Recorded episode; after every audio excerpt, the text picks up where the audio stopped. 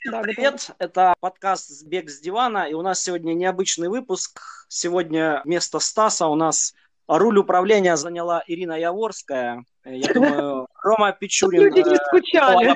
И в гостях у нас сегодня будет Оксана Шаповал, и Оксана сегодня расскажет, наверное, все о своей жизни.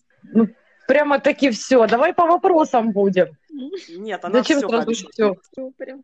Всем привет. Да, рада, что мы тебя пригласили, что ты согласилась. Оксана, готова там на наши вопросики отвечать? Мы постараемся без мата и без каверзных. Я не Стас все-таки, и не буду просить убирать там нервных животных от экранов, как он просил. Что он, как еще говорит Андрей? Беременных женщин и впечатлительных стариков и детей. Вот, да, и животных с какой-то психикой неуравновешенной, вроде бы, как-то так, со слабой психикой. В общем, мы не просим никого убирать, потому что постараемся не материться, мы сегодня девочки. Вот. Хорошо, я постараюсь не материться. Ты умеешь материться? Да, я леди, но знаю очень много плохих слов. Ничего себе. Неожиданно. Оксана, расскажи нам, как ты начала бегать? С чего все началось? Первая пробежка, когда она была? На самом деле, если вот так вот углубиться в плане спорта, бега и увлечений, мне, во-первых, очень жаль, что меня родители... Я с детства, вы знаете, какой-то вот старательный ребенок. У меня никогда не проверяли... я была достаточно проблемным ребенком в плане мне во дворе, вот в гульне. В школе ко мне претензий вообще не было. То есть меня никогда не проверяли дневник. И я понимаю, что если бы меня сдали вот куда-то в какую-то секцию, мне кажется, у меня были бы какие-то вот потрясающие результаты. Потому что я, наверное, как и большинство из нас, ребенок, у которого было детство без гаджетов, и мы, в принципе, все свободное время проводили во дворе. У меня здесь за домом есть обалденная классная спортплощадка, она была такая цельная, как тренажерный зал, и в городе, в Запорожье, только одна у нас, на Кичкасе. И мы там всегда играли в лово. Там на землю нельзя было становиться, и вы постоянно лазите балкой. И я к чему это все веду? Мне нравилось бегать, несмотря на то, что я никогда не занималась ничем. Меня отправляли к бабушке на каникулы, и там был стадион и поля.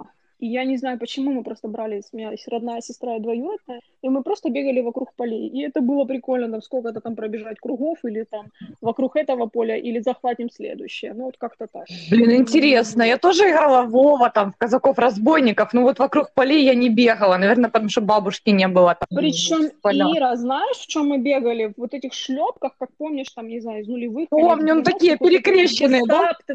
Да. И я в них бегала.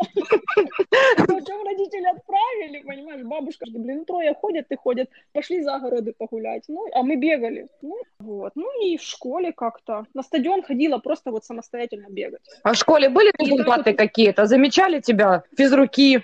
Нет. Ничего там не пророчили большой славы? Я поняла, нет, сначала в одной школе мы там постоянно волейбол играли, там одна девочка была, хорошо бегала, а я как-то нет. Вот. Я помню, те кроссы сдавала, но хотелось побыстрее пробежать, знаешь, и мы готовились на работу. Я помню, с девочками ходили на стадион, потому что мы понимали, что у нас будет кросс.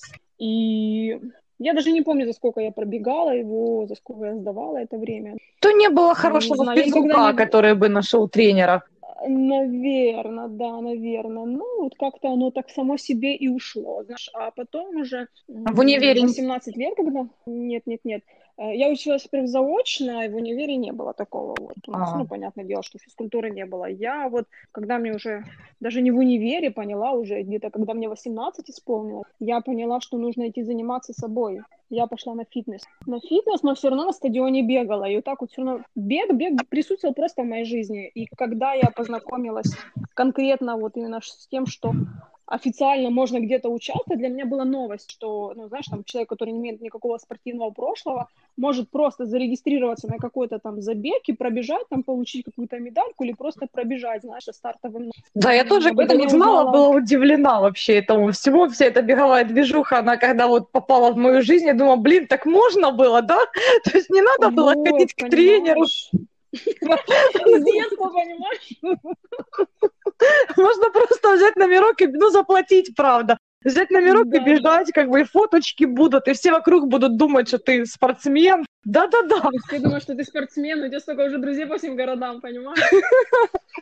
А ты до сих пор никогда не тренировался особо. Октан, когда был твой первый забег? Первый забег был, никогда не забуду, это было 21 мая 2017 года, это была гонка. Меня позвали, Оксана, а почему тебя потащило именно туда? Почему именно гонка наций? Потому что это вообще первый мой забег официальный, куда меня сказали, типа, поехали, поучаствуем. Я ходила на кроссфит, объясню. Ходила на кроссфит, я туда ходила где-то полгода, может быть, чуть больше. Достаточно, я никогда не считала себя там сильной, потому что, ну, там, было прикольно, знаешь, но из всех, то есть, ну, я там не умела подтягиваться, у меня была хорошая выносливость, особо силы, особенно в руках, ее не было. И когда-то там один из тренеров говорит, поехали на гонку нации, есть такая движуха без препятствий. Я вообще не понимала, что, ну, типа, мне пригласили, поехали командами, давайте. И потом я уже посмотрела видео в Фейсбуке, думаю, боже. И, ну, это было уже смешно, когда нам дали эти відмови від претензий подписывать, ну, типа, в случае смерти претензий не имею, знаешь, и на работе была такая смешная ситуация, мы пошли на корпоратив и начали что-то говорить за квесты. И одна говорит, пошлите там на квест такой-то есть, но он, правда, страшный, там одна подружка попросила, чтобы ее вывели оттуда. Я говорю, на страшный я не хочу. Она говорит, слышишь, говорит, значит, говорит, ты едешь туда, где ты подписываешь документы, что в случае смерти ты претензий не имеешь, а где все искусственно создано, ты типа боишься. Ну, мы так посмеялись, вот. Я поехала на гонку нации, причем мы выбирали дистанцию 5 или 10 километров. Ну, ты же понимаешь, я не понимаю, ну, думаю, для меня десятку пробежать вообще фигня. Я говорю, давайте на десятку. Ну, мы что, не думали, что десятка тебе будет? Мототрек Пирогова, где просто одни горки, вот еще и с препятствиями. Короче, вот первая гонка пошатала, да? Первая гонка, ну, во-первых, ты не понимаешь, что тебе требуется. Вы типа командой бежите, но это командного забега не было. То есть это было типа встретимся на финише. Ты уже там, знаешь, там переладил перекладину, или там была такая вот ограждение, ты кричишь там ребятам, они тебя вообще не видят, они друг другу помогают, они спределируют, и они тебя вообще не видят. И ты бежишь, некоторые препятствия, ты боишься проходить, они тебе кажутся такими нереально тяжелыми, ты просто херачишь бёрпи. Вот, а сейчас я понимаю, схералишь, ну, блин, надо пробовать. Это вы куда поехали, в каком городе? Это был Киев. А, мототрек Пирогова, точно. Да, вот. И после этого, ну, мне понравилось. У меня же никакого вообще, то есть до этого опыта не было. Мне так понравилось, я захотела еще. Зарегистрировалась там еще на один забег. И потом, когда у меня было уже за спиной 3 OCR старта, ну, такие с препятствиями, я зарегистрировалась на полумарафон запорожский. Это в 17-м году, который был, да? В 17-м году первый раз, да. Я к нему особо не готовилась, мне ребята там говорили, ты хоть раз пробеги 15 километров, что я больше десятки вообще не бегала никогда. Для меня было, я пошла на стадион, чтобы вы понимали, сделала, я даже по приложению бегала и считала круги, то есть я десяточку свою сделала, ушла со стадиона, я никогда не бегала по улицам, для меня это было вообще как-то психологический какой-то барьер. Ну, я на Кичке сижу, во-первых. Вот, и для меня было как-то, я шла на стадион, не бежала, а шла. И очень долго не могла себя побороть, выйти на улицу именно. А почему ты боялась реакции людей? Во-первых, у нас такой, знаешь, менее толерантный район. Это район Кичка с Андреем, это Кичка, это Запорожье, Кичка. Ну, скажем так, и расскажи просто для неместных. Ну, у нас же много людей слушают из других городов, и они как бы Запорожье даже по карте, наверное, не найдут на Украине, ну, я имею в виду, если посмотреть, где это. Ну, конечно. Это район, заводский район, где, в принципе, живут очень большая часть промзона. Во-первых, он промзона, он живет, сам Кичкас в центре всех заводов. То есть не через заводы попасть туда нереально. Ты с любой точки этого едешь все равно... Ну, по реке можно попасть не через заводы, можно переплыть. Вот, ну да. Переплыть, ну да, с правого берега. Да, можно переплыть, обойти заводы. И большинство людей, то есть он считается таким достаточно преступным, ну, раньше было такое. Во-первых, тут находятся свалки и отвалы заводские. Какая популярность Кичкаса? Это заводчане-алкаши, это гопота, это преступность и вот эти вот группировки, которые, как это, Ира, помогает. Ну, не знаю, слушай, я на Кичкасе до 20 лет ни разу не была. Которые связаны с бандитом какой-то, этот Петербург. И такое было, особенно в конец, в начале 06-й такое. Да, у нас есть место на Металлургах, там, где маршрутки на Кичкас отправляются. И у меня какая-то Сын спрашивает: мама, куда эти маршрутки едут? Я говорю: сынок, я надеюсь, ты, как и я, после 20 лет узнаешь, куда они едут, как бы, но ты там никогда не побываешь. Да, и там большинство, как бы, жилье, очень много жилья, бараки, и да, много есть неблагополучных. На самом деле есть благополучно обустроенные дворы, нормальные люди живут, и хорошие, как бы, дома, квартиры, вот, а есть и гопота, наркоманы, алкаши, да, поэтому сам по себе район имеет плохую славу. А насколько это правда? Да, но слава плохая. Вот, там уже... Ну, я тебе так скажу, Ира, контрасты на самом деле видны по поводу района, поскольку я 5 лет не жила на Кичкасе, я жила в центре города на Кирова. И когда я вернулась сюда, то есть мне как-то некомфортно было, я захожу, да, там в супермаркет, там за кефиром, еще за чем-то, а все люди вот с пивом, они возле АТБ с пивом, они везде с так пивом, это и это так бросалось в глаза, но вот оно как-то бросалось, в любом случае, допустим, я выхожу там, да, мне некомфортно было, я выхожу в платье на каблуках на работу, и пока я не села в маршрутку, мне было некомфортно. А сейчас я как-то уже свыклась, знаешь, но на самом деле, если ты не живешь в этом районе, контрасты заметны. В общем, Оксана, ты всем нашим слушателям рассказала, куда необходимо заселяться при регистрации, когда регистрируется на Запорожье. Ссылки на хостелы, пожалуйста, на Кичкасте. Вот скажи, Оксан, по стадиону бегать не скучно с музыкой, без музыки? Как это вообще? 10 километров на стадионе я не представляю, но... Очень плохо, очень слабо. Но не бегаю. Ира, сейчас и я уже не представляю. Вот могу пробежать максимум 5, но уже не представляю. После того, как я вышла на улице бегать, уже не представляю, как можно пробежать, сколько там, 400 метров круг? Ну, это сколько? 40 кругов. Да, ну, сколько-то кругов. Подожди, 10 кругов это 400? 4 километра. 22 круга где-то надо пробежать, да, там, в зависимости от того, как... Без там, музыки, без компании, да, чисто бегаешь. Бег. Нет, только с музыкой. Я с музыкой бегаю. Если я бегаю одна, я бегаю с музыкой. Если я там в компании, то я наушники не беру, телефон. Ну, я понимаю, что не нужно. Какую музыку ты слушаешь на пробежках? Ой, так какая в плейлисте есть, никакого такого, там обычная бабушка. А, вот так вот, да? То есть бодрящего чего-то такого там нет, да? Нет, такого нет. Вот знаешь, вот я знаю, что там ребята в Telegram-чат кидали музыку для бега, да, она крутая. Нет, вот все, что в телефоне, причем я бегаю, у меня есть телефон такой, который поменьше, 5-й айфон, знаешь, и у меня вся музыка там, в новом телефоне у меня нет музыки. И мне легко с ним, он маленький, удобный, и вся, что музыка там есть, знаешь, обновляю, какие-то новиночки услышу, пойду, если не забуду, закачаю, и нормально. Если нет, просто... Без музыки бегаешь? Могу и без музыки. Без музыки бегала. Нормально? Ноги бегут? Ну, это редко бывает. Да, ноги бегут. Ну, я сейчас не беру, да, того, если ты бежишь там не сам, а вот если сама ты бежишь, иногда я даже выключаю наушники, особенно когда спускаюсь к заливу, там у нас где-то километра 4. Очень прикольно, мне прям нравится, особенно когда ты бежишь не по частному сектору, а по природе. Оксана, сказала, раз бегала с приложением в телефоне. Какое приложение использовала? Используешь ли ты сейчас это приложение? Да, я его использую, это был Nike Run. Сейчас я Страву тоже, но Strava сейчас основная, но Nike плюс Run, это потому что, или как он? У меня там уже свои просто достижения и цели, знаешь, как-то там вот фиолетовая зона, красная, черная. Хочется уже чего-то там уже закончить. Мне тоже, кстати, это приложение больше нравилось, чем Strava.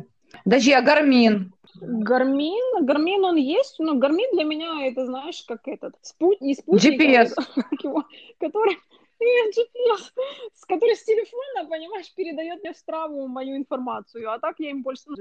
С часов переходит в Страву, я по Страве... А какие у тебя часы? В Garmin Forerunner 235. Давно их купила? Вот 2 года уже. Менять не собираешься? Я посоветовала, ты сама выбрала. Я сама выбрала по принципу, я же девочка, мне понравились часы бирюзовым ремешком, никто не советовал, мне просто увидела давно какой-то там легкоатлетки, блогерши, и потом я у нее увидела такие же кроссовки, и кроссовки, и часы у меня. А кто это делал? Кто это легкоатлетка? Блин, я не знаю, какая... Не, она такая, блин, я тебе потом скину в Инстаграм, и Наталья Хохнова. Я поняла. Сухая. Это, у которой пресс.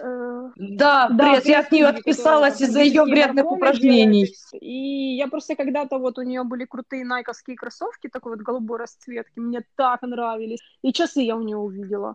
И все. Так, самая интересная история с часами, это просто, понимаете, я заказываю часы у этого базар-атлета, и как правильно в Инстаграме который продает АЕ. Есть барыш-атлет там. Я думаю... Барыш-атлет, да, вот он, барыш-атлет. Он выставляет эти часы по очень хорошей цене. Типа доставка 2-3 недели, ну, с США. Я промониторила в Украине цены новые. Короче, думаю, нет, намного выгоднее у него заказать. Я беру, заказываю, думаю, сделаю, как раз было перед Новым годом, думаю, сделаю себе подарок. Короче, а он уже не раз путал, он мне тут двое шорт пришлёт, поняла, допустим, я заказываю S, он мне прислал и S, и XS, попросил перенаправить, потом там кроссовки заказывали, он прислал немножко другой размер. Какой именно ответственный парень за эту историю.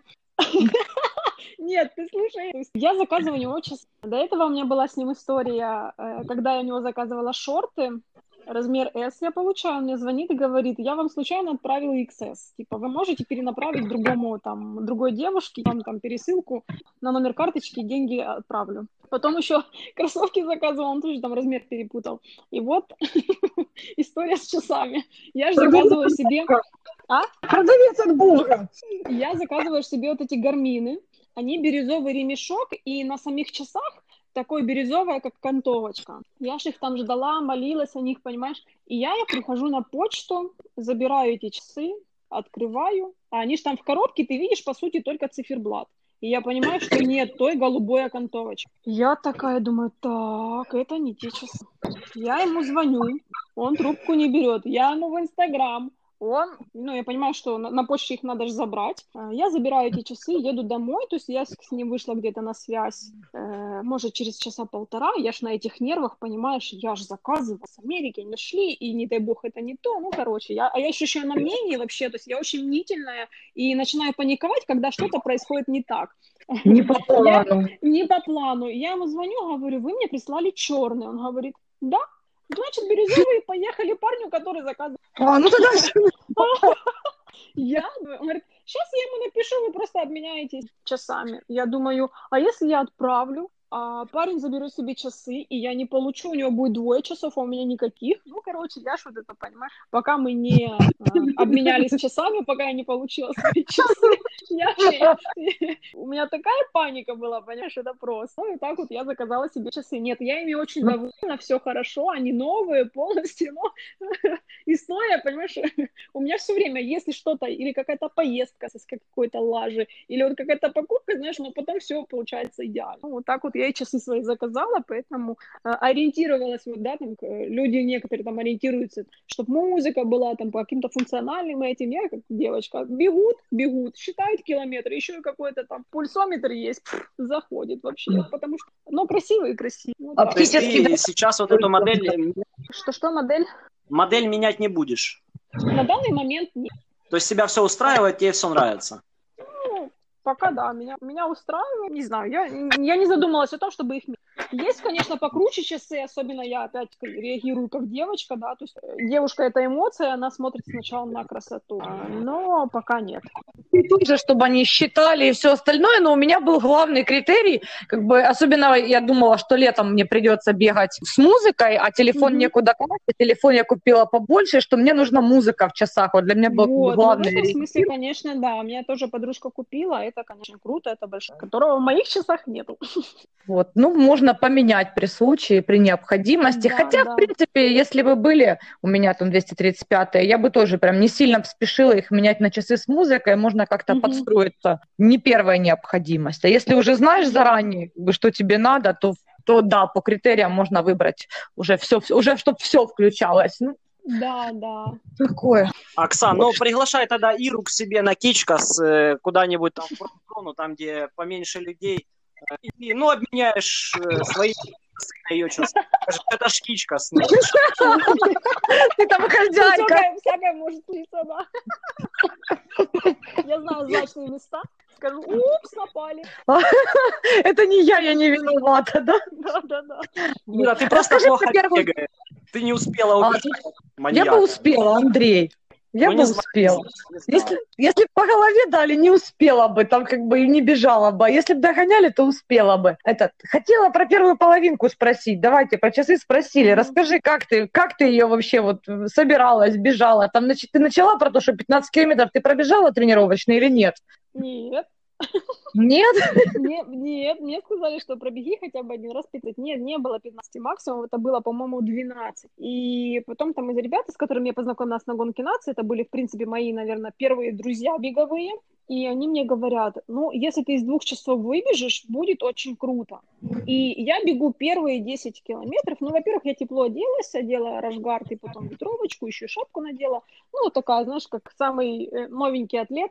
Но, в принципе, наверное, на мостах было нормально, но в остальном было тепловато. Я бегу, мне отлично. Но, ты же понимаешь, когда вот я знаю, что у меня 11 километров – это рубеж. И, может быть, и ноги бегут, но организм мой говорит психологически: Слушай, все, ты больше не бежишь, это ж мы заканчиваем. Мы все, да, мы справились. С 11-го километра у меня начинает болеть подколенник. И у меня просто начинается вот этот километр, наверное, борьба с собой. Потом нормально, я бегу, отлично. И где-то вот после, на набережной, вот перед бульваром, как подниматься на гору. Да, вот эта горка. Я вместо воды случайно, я не знаю, я ж опять-таки это. Сейчас я уже спрашиваю, где вода, где изотоник. И я пью этот изотоник. И это для меня просто, знаешь, это было просто... Он сладкий, терпкий. Гербалайфовский, который? Да, у меня во рту фмеет. И я просто вот... И как раз мы начинаем подниматься наверх. И вот сколько я не бежала, вот где люди стояли, я у всех просила воду, пока я бежала до пункта с водой, я полоскала рот. Меня просто остановило, понимаешь, вот это вот сладкое. И я понимаю, что это просто... Вот, я уже не помнила то, что мне тяжело бежать, что ты там жишь какой-то 17-й километр. Нет, мне хотелось просто вот это. И после этого я рассказываю всем историю, как мне стало плохо и некомфортно бежать после изотоника. И людям рекомендовала, если вы никогда такого не пробовали, не экспериментируйте на забеге. Но это был ад. Только изотоники пью. Я после этого, то есть, ну, могу только воду и Кока-Колу. Первый раз попробовала, это был на OCR забеге в Беларуси, Кока-Колу попробовала, и вот на марафоне я кушать не хотела, есть не хотела, ну, и я понимаю, что нужно, потому что бежать 42, и колу пила. А так чаще всего только воду пьют. Оксан, смотри, подожди, Ира, я хочу сказать таким образом. Смотри, регистрируемся на вот эти забеги, да, с целью чего? Пожрать на всех пунктах питания, выпить воду, Кока-Колу, весь Гербалайф выпить, все почистую. Мы за это заплатили. Это, знаешь, этот забег, который освобождение в Одессе, где я познакомилась с людьми в поезде, мы едем туда из-за борща, который дают на финише. Ну, Стас тоже что-то рассказывал по этому поводу, что он ездит туда тоже пожрать. Да, я тоже... Да, но в этом году ж не было на марафоне вот этого обычного питания, которое в октябре, на октябрь перенесли, этот мартовский марафон. Да, то есть, да, да. Ну, не зря я пропустила, как бы, вот обеда не было этого голодная прекрасного. Голодная осталась, дали бы какие-то тебе эти хлебцы зерновые. Да, так что без еды можно не ехать. Не, это совсем не то. Так, Оксан, тогда давай, смотри, ты там уже упоминала, что бегала марафон. Свои личники, будь помнишь, такие самые... Личник у меня марафон, это единственный забег, это 3.44. В прошлом году в ИЗР бежала. 3.44 ровно или там с копеечками? Вот все тебе копеечки не дают покоя, нормальное время. Зачем тебе копеечки? Ну, наверное, 3.43 копеек. Ага. Я округ 3.44. Надо посмотреть, и точно мне где-то там в Инстаграме надо глянуть. Полумарафон у меня был 1:40 с копеечками, ну давай 1:41. Угу. И 10 километров за 47. Ты давно бегала десятку? Давно. Ну так вот, чтобы наличник, да. Да, потому что при часе 40 половинка, 47 это многовато для десятки. Уже можно и быстрее. Думаю, пятерку даже нет, ну так не бегала, пятерку на результат, потому что мне вообще тяжело даются короткие дистанции, ну для меня короткая дистанция 5 километров, я всегда переживаю, особенно на забегах OCR, потому что, ну расскажу историю, у меня был очень плохой опыт, когда я бежала интерпайп полумарафон, я стартанула сильно быстро, первые 8 километров, даже 11 я бежала просто вот идеально, и потом мне стало плохо, я понимаю, что я очень быстро начала первые 3 километра бежать просто вот, а мне просто шло, а потом на 18-м километре я думала, что я сойду. Не, ну все ж на старте рвут, прям все вперед, вот, даже парни в ХБ футболках.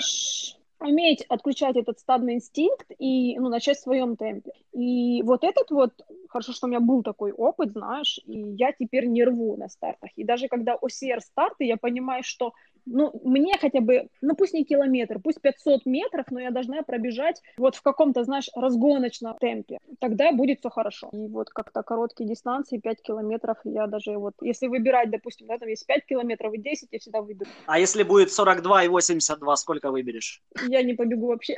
Чего? Я сказала, что я никогда не говори никогда, я не хочу больше бежать. Мне лучше пробежать 2 гонки нации в один день, наверное, чем вот марафоны. Мне а было... почему? Не могу сказать, что мне прям... Во-первых, я к нему не готовилась, потому что было очень много OCR-стартов, которых я не планировала, и они каждую неделю поняла. Я понимаю, что мне нет времени тренироваться для марафона. И как-то... И мы, получается, с ребятами тоже я говорю, а подскажите, под чем мы регистрировались на марафон? Я говорю, вы не скажете? Зачем это делали? Говорит, мы не понимаем. Потому что в 18 году я закрыла половинку. Мне понравилась ВЗР-трасса, я не понимала, почему люди плюются от нее. Она прекрасна. Это легко зашло. Она прекрасна. Она прекрасная трасса. Я вот как вспомню 42 по ней бежала, в такой, но я, правда, медленно бежала. Но в такой кайф. Нет, ты понимаешь, ты половинку бежишь, когда ты поднимаешься 36 или 38 километр, и тебе кажется, одни горки. Ты думаешь, вот сейчас ты поднимаешься на горку, и она заканчивается. Нет, ты сворачиваешь налево, и там опять горка. Вот.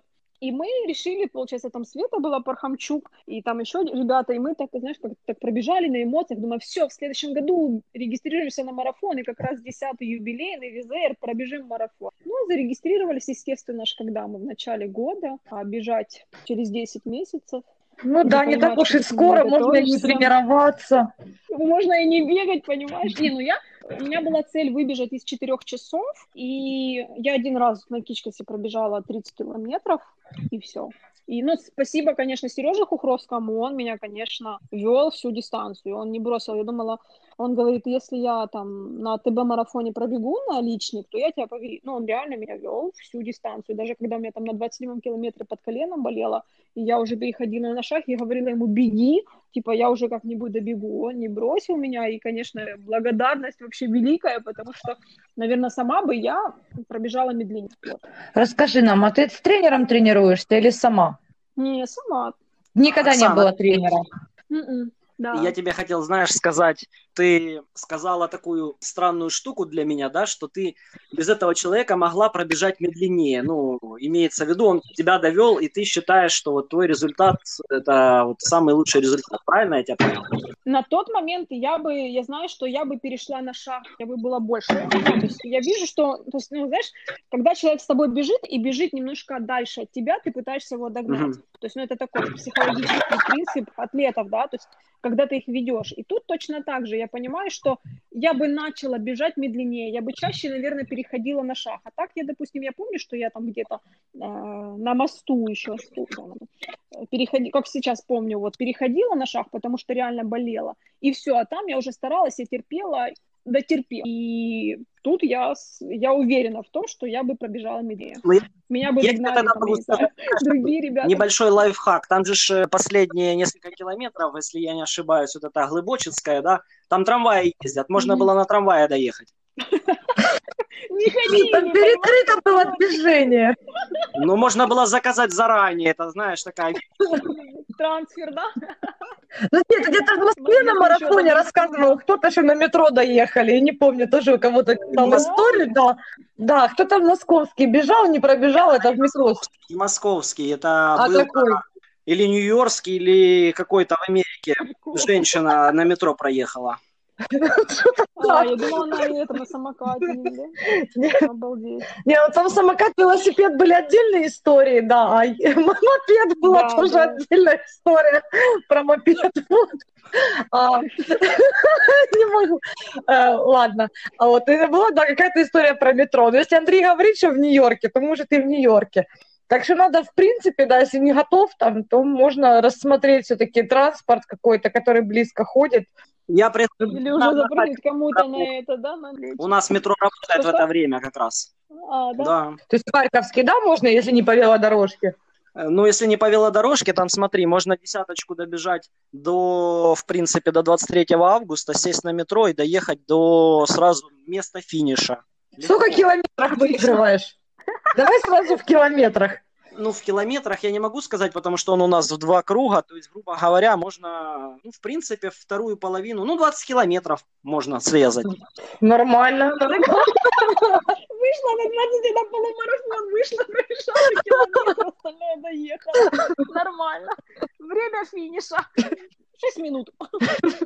Но это будет странно, конечно. Павелка аннулирует этот результат и сделает тебя пожизненный бан. Да, бесплатно выдали, Оксана. Да, по-другому. Там даже трек не буду разбирать. Да. Кстати, как ты в сквад попала? Про тренера не дал мне спросить, Андрей? Давай про сквад. Я слышала, что тренера нет. Ну, я хотела сразу поспрашивать. Почему нет тренера? Тренера он... Ты думала вообще о том, чтобы... На самом деле, я думала об этом, то есть у меня там... Понимаешь, на тот момент, когда мне, вот, кстати, по поводу марафона и подготовки, мне там один тренер сказал, давай, типа, я тебе напишу программу. То есть мне написали программу, в которой я должна каждую неделю бегать. Ну мне там надо было сделать тестовые там пробежки на то. И мне ж начали писать на неделю программу. Я неделю пробегала. Потом 2-я неделя, но я понимаю, что у меня кроссфит, у меня балет и бег. Когда мне эту программу делать? Я же понимаю, что, допустим, бег у меня будет 2 раза в неделю, понимаешь, там кроссфит 3 раза в неделю, еще и на балет 2 раза в неделю. То есть мне надо что-то исключать. Я же написала, что у меня же еще помимо бега еще то и то есть. Мне сказали, ты должна выбрать для себя что-то одно, но я понимаю, что OCR старты для меня важнее, ну, кроссфит мне надо сохранить. Ну, то есть и так моя программа и ушла на нет, по сути. Поэтому сейчас, да, я думаю, это работать с тренером, и есть у меня на примете человек, к которому я хочу обратиться, он из OCR, забегов, то есть он ребятам пишет программы, потому что меня устраивает то, что человек будет входить в свое положение, что у тебя есть другие тренировки, что тебе просто надо бегать 5 раз в неделю. Вот. В принципе, можно готовиться и не забивая на другие тренировки, хотя хоть можно и тяжело. Можно даже не бегать, я скажу такую вещь. Вот, что? Могу сказать честно, можно даже не бегать. Вот Ира, она любитель полезать на диванчике, как и я, а потом просто выйти на старт и побежать. В принципе, да, куяльник, да, полежать на диванчике 3 месяца, куяльник 67, херак, да, это нет, я. Это вообще. Вот, но и никому так не советую. Какая психанула. Да, было дело. Ну, первый старт после карантина, там надо было или стартовать, или думать, поэтому тут такое... Вот я просто сама думаю насчет, я почему интересуюсь про тренера, я очень давно думаю о том, что он мне или нет, и где его взять, и как с ним работать, а если я буду забивать вот на тренировки там с тренером. Вот, понимаешь, Ир, но я понимаю, что, наверное, мне тренер нужен для того, чтобы я выполняла интервалы. И... Ну, беговые работы. Отрезки. Да. Вот, беговые работы, потому что вот мы только с Сережей Хохровским недавно бегали и обсуждали, если так выйти на пробежку медленным темпом, еще что-то пробежать, ты можешь, понимаешь, длительную сделать, ты можешь, но, допустим, ты вышла на интервалы, но не заходит, понимаешь, ты просто будешь бегать. А если тебе надо скинуть результат тренеру, то как бы оно тебе не заходило, оно зайдет. Ты его сделаешь, потому что надо. А ты вообще делаешь вот интервалы или никак? Или попробовала и все? Редко очень. Это большая редкость. Вот я тебе говорю, когда я выходила, я поняла, что на интервалы мне лучше делать вечером, потому что утром не заходит мне вообще. Вот я поделала, а потом думаю, ну, а обычные пробежки ты утром или вечером делаешь? Сейчас, в последнее время, вечером, потому что, если утром, то это будет, когда я выходная, потому что, как раньше, в 6 часов заставить себя на пробежку, не просто это так, то договориться только с кем-то пробежку. А так я встану, думаю, да, не пойду. Лень меня побеждает. Ну вот я за последний год переносила вечерние тренировки на утро, ну, мысленно переносила. И вот я недавно опять перенесла, там, в пятницу или в субботу, думаю, ну, утром побегаю. Потом просыпаюсь, меня кто спрашивает, ну, что ты побегала? Я говорю, за последний год вот я ни одной тренировки, которую я с вечера на утро перенесла, я не вышла ни на одну. Вот вообще ни разу. Так, просто понимаешь, мне на данный момент проще выйти в 9 вечера на пробежку, на Кичка, если чтобы ты понимала, даже когда холодно, чем в 6 утра. Я не могу, я встаю, темно, мне кажется, что еще холодно. Ну, такое вот, я не знаю, вот это хандра какая-то. Ну, хотя я понимаю, что нужно себя переключать, хотя, может, и не нужно. Может, и не нужно, я бегаю по вечерам. Что, Андрей?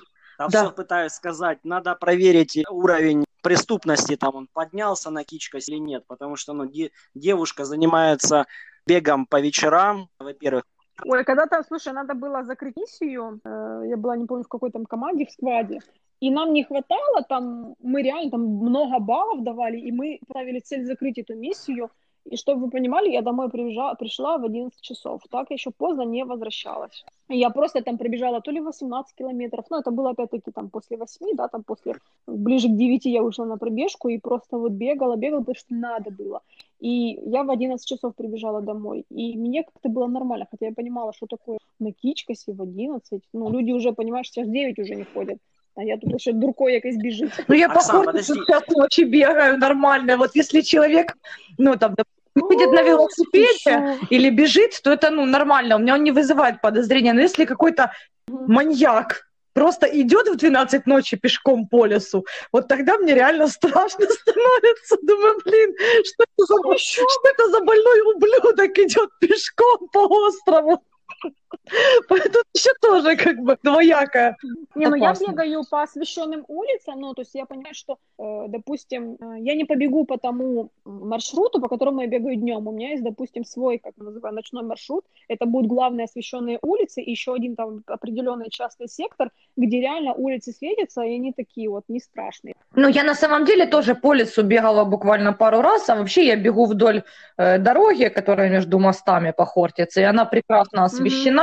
И вот весной в карантин вырубали свет, там прям был километр, по-моему, полностью темный. А сейчас буквально 2 дня назад я бегала, такая иллюминация, замечательно бежишь, все видно и под ногами, и по бокам. Ну, вот сейчас очень хорошо, светло, можно бегать ночью.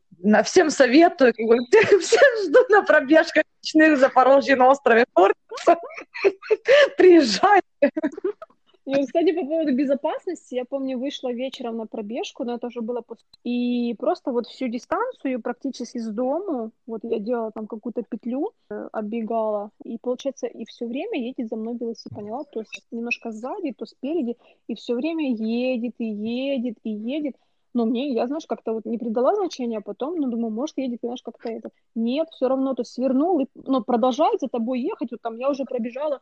Километра 2, он продолжает ехать. Я свернула, думаю, блин, ну если сейчас мне не отвяжется, пойду там на один пятачок, там обычно там какие-то знакомые стоят, может, там будет, если что, пробегу туда. И я, получается, свернула, тоже там на другую улицу. Думаю, интересно, свернет ли за мной? И, знаешь, вот как-то вот, я не знаю, сколько он ехал за мной, но было немножко страшно. Свернул. Оксана, ты бегаешь с какими-нибудь приспособлениями, отпугивающие...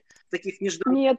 Кстати, мне подарили газовый баллончик, сказали, неси его всегда с собой, особенно пробежки. Я его ни разу не брала. Ну, берут от собак газовые баллончики. Вот. Но так главное не пшить. Подожди, Андрей, велосипедист отвязался или нет? Он, да, он где-то пропал, но я думала, что он меня может где-то, знаешь, на пересечении там в школу, может, он встретит, знаешь, меня, но отвязался, это было, слава богу. Вот я хотела сказать из личного опыта, я когда-то шла еще в таком подростковом возрасте, и за мной меня преследовал мужик, причем я специально как бы сделала там несколько домов, обошла, чтобы понять его траекторию, и поняла, что он конкретно меня преследует. И потом я думаю, так выглядываю, думаю, сейчас, если сосед с собакой там ходит, то я смогу пойти к себе во двор, а если не ходит, то ну, я могу только на перекрестке стоять.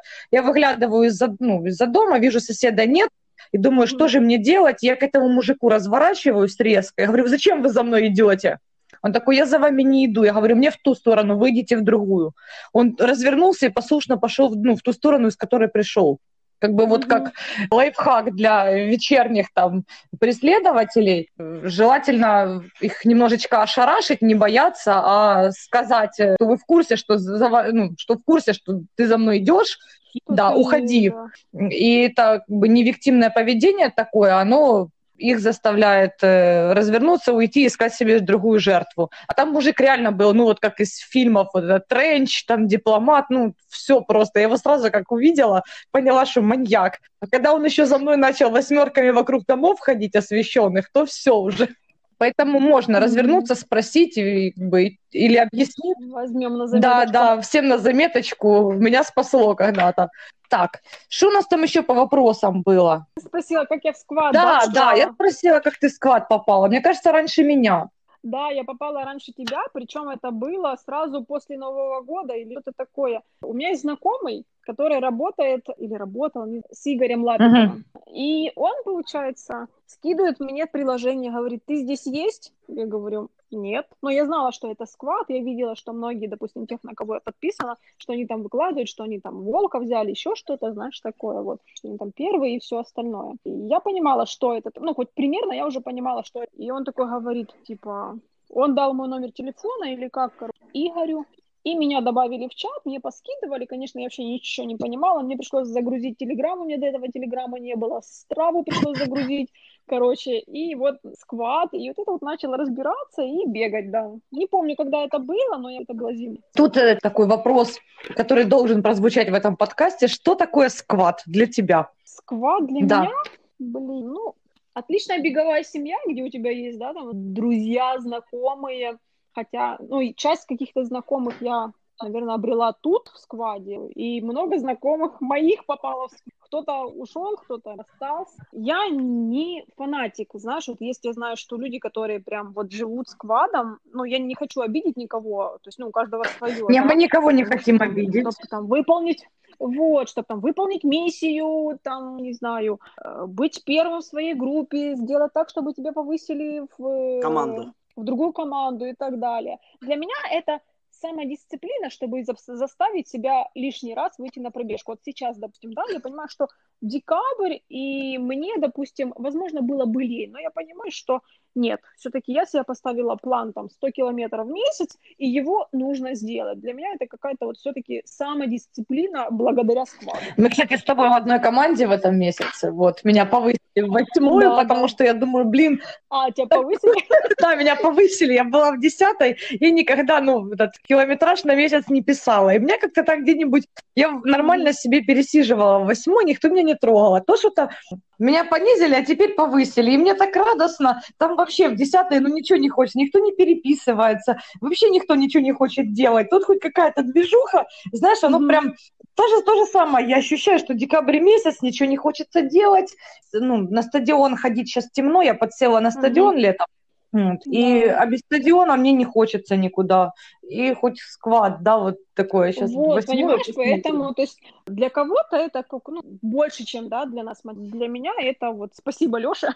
Тогда вопрос такой, а что для тебя мотивация? Что, мотивация? Да. Что для меня мотивация? Мотивация, я, ну, знаешь, вот у меня есть план, я его должна выполнить, это раз. И второе, я еще, допустим, да, являюсь админом, мне передали группу запорожскую, запорожский регион «Украина бежит». Я вот, еще там хотела об этом спросить. Давай. Мне ее передала, отойдем от сквада, от мотивации, мне, получается, передала Света Маковоз. Ну, она сказала там людям, порекомендовала меня как активного бегуна. Насколько она знает, что я ответственно знаю. Ну, что такое? Света и со мной знакома, а мне она не предложила. Поэтому что я активная такая, знаешь, предложили быть админом этой группы. Я не понимала, что от меня будет, потому что причем я только... А мне было впадло скидывать пробежки, поняла? Я понимаю, сквад загрузи, туда загрузи, там сделай скрин. Думаю, блин, это слишком много. Наверное, выйду отсюда. И тут только я хотела выходить, тут Света тебя порекомендовала как ответственного бегуна, понимаешь, чтобы ты была админом.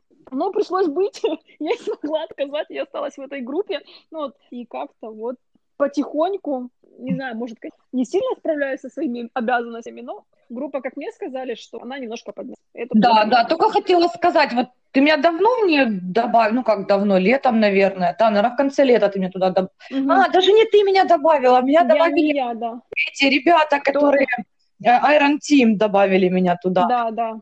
Вот, я просто понимаю, знаешь, я сильно не навязываю людям эту группу, потому что я знаю, что многие сразу от нее удаляются. Я знаю, что Игорь Лапиков удалялся. Потому что людям реально, то есть, лень скидывать, вот, наверное, как мне скрины, кто-то делает там ссылку на трек, да, свой. Ну, кому-то, допустим, видишь, мы уже делаем так, чтобы раз в неделю люди скидывали. Я напоминать стараюсь об этом. Но поэтому я сильно не навязываю людей туда, не заставляю это делать, потому что я понимаю, что, ну, ты же понимаешь, насильно мил не будешь, если То есть не хочется людей заставлять это. Но тем не менее все равно, вроде никого не заставляешь, но да, группа поднялась вот с того времени, и сейчас как-то так люди появляются у нас в городе, которые бегают, что-то скидывают, и потом я так раз посмотрела, другой раз посмотрела, кто там что пишет, кто что скидывает, хоть глянула треки, кто вообще где бегает, там, где бегуны в Запорожье есть. То есть польза от группы такая вот существует. Да, существует. Да, я как раз хотела же поинтересоваться вообще, где ты ее взяла. И вот, узнаем теперь от Светы Маковоз. Да, Света Маковоз. Света Маковоз у нас из Запорожья, как бы, вот, бегунья, у которой результаты, ну, выше всех, кого я знаю из девочек. Да, она постоянно в призах. Особенно, да, я помню, вот эти вот Лигу Юран, помню, вот как-то вот, молодец. Она к нам частенько в Харьков приезжает, тоже тут попадает на призовые места. У нее, я знаю, дочка такая тоже упертая, я с ней навалась, вот такая. 70 минут в планке умеет стоять. И... А ты что? И такая, вот знаешь... Да, там просто был конкурс, выиграть можно было абонемент на месяц в зал, и она простояла первый раз 20 минут. Я понимаю, что мне, в принципе, можно даже не пытаться участвовать. Потом она, ну, там кто-то стоял, и она стояла 70 минут. Я говорю, а что она делала, фильм смотрела или что? Вообще она почувствовала, что человек в планке вообще стоит, не просто там сидит, лежит, немножко там в планке. Вот, и поэтому, да, у них такая спортивная, и это, знаешь, приятно наблюдать. Так, и раз уж мы уже про твою активность начали, мы спросили про сквад, про «Украина бежит», и сейчас, в последнее время, ты еще организовываешь тренировки в Запорожье. Открытые тренировки. Да, на которые я ни на одну не попала, к сожалению, извини. Вспомнила, когда ты написала отборы. Я пошла, никого нет, а я пишу в следующее воскресенье. Да, я один раз хотела прийти на эти тренировки, и так собралась, и в воскресенье в 8 утра встать. Это что-то вообще нереальное для меня, но тут я собрала всю волю в кулак, переоделась, приезжаю. Ну как приезжаю, мне вообще, ну, сколько, 400 метров, по-моему, от моего подъезда до вот этой вот площадки. Но я почему-то приезжаю, я не помню. Выхожу, а никого нет. Я ж пишу Оксане, а где тренировка, где все? Она говорит, на следующей неделе. Ну, блин, я перепутала дату. Да, и потренировалась. Да. Нет, она пошла на базар. Она сказала, тогда пойду на базар. Да, тогда пойду на базар. Сейчас помню. То есть я как бы уважение проявила, вот желание, оно в тот день. Александр, расскажи, как это вообще, как пришло тебе в голову, или тебе кто-то предложил, вот как? Скажу такую, вот, знаешь, мне давно хотелось это, чтобы в Запорожье были какие-то вот, знаешь, открытые тренировки. Мне хотелось, чтобы в Запорожье была какая-то площадка, вот как в Киеве, характер. И еще, когда я сама себе бегала, ну, там, у себя в Балке, да, я думала, вот было классно сделать в Запорожье открытую тренировку. Открытых тренировок тогда, кроме Киева, никто не делал. Это уже там благодаря характеру другие города начали делать эти тренировки. И я все мечтала. То есть, ну, Race Nation делала, то есть открытые тренировки, открытые заходы на подготовку. И мне так хотелось, но я понимала, что, ну, это, знаешь, вот вообще вот нереально. Вот как мне казалось, знаешь, марафон нереально пробежать, и тут нереально, потому что там оборудования нет, кто придет, куда, где это проводить. Да, это не... И вот оно вот как-то вот, знаешь, оно... Но это было где-то у меня мысли такие были 1,5 года назад. Я ж очень хорошо дружу со Светой Пархамчук. Мы ж с ней на забегах познакомились. И я ей говорю, ну, то есть мы делились этим всем. И она об этом знала. И в этом году она что-то, мы там разговаривали, и она говорит, вот как-то мы заговорили, чтобы в Запорожье провести всю эту тренировку, и мы начали обсуждать, кому можно обратиться за помощью, чтобы это организовать, потому что для меня это было, вот, знаешь, тебе, можно сказать, в другое русло откинули, одно дело бежать, OCR забег, а другое дело организовать его с учетом того, что у тебя ни площадки нет, никакого даже минимального оборудования, и ты не знаешь, что тебе даже... И получается, я написала там одну группу, которые организовывали у нас на Радуге открытые тренировки по различным видам спорта. Там то йога, то какие-то боевые искусства и все остальное. Я даже не помню, называется. И я им написала, они просто просмотрелись. Ну, думаю, ладно. Потом, то есть... Говорю, суки. Ну, знаешь, я, конечно, с одной стороны, вот сейчас им просто благодарна тем, кто просто просмотрел сообщение или даже не принял запрос на переписку. Потому что тут мне, знаешь, как-то вот с одной стороны было обидно, потому что я ждала хоть какое-то сообщение. А с другой стороны, спасибо им за то, что, ну, мне пришло пришлось действовать самой. Здесь, в Запорожье, я одна, да, когда нет никаких единомышленников, когда единомышленники все твои в других городах, и поддержка, слава богу, от них была вот какая-то вот моральная, психологическая, вот, ну, то есть помощь в любом случае была. И я считаю, что так, если тебе уже пишут какое-то сообщение о предложении, то есть, ну, понятное дело, сообщение было живое, это не робот какой-то, я не предлагала какую-то продукцию, там, Oriflame или что там, AG-диеты. Это было сообщение, когда я представилась, кто я такая, тем более организатор постоянно, ну, не постоянно, ладно, с периодичностью заходит с личной страницы и лайкает мне. Он понимает, кто я такая. Заблокируй его. Нет, я думаю, надо как-то поступить иначе. Нет, я, знаешь, вот, и потом, то есть, я еще написала тоже тренерам, двум. Один сразу вызвался помочь, Рома Онищенко, другой тренер проигнорировал сообщение, называется «Просмотр». Я к тому, что вообще... Фамилию я считаю, что в таких сообщениях... Нет, не надо. Почему? Не буду этого делать. Я считаю, что вот так нужно, можно просто написать. Нам это неинтересно. Мы делаем это за деньги, к примеру, да, там, и так далее. То есть просто ответить. Мы подумаем.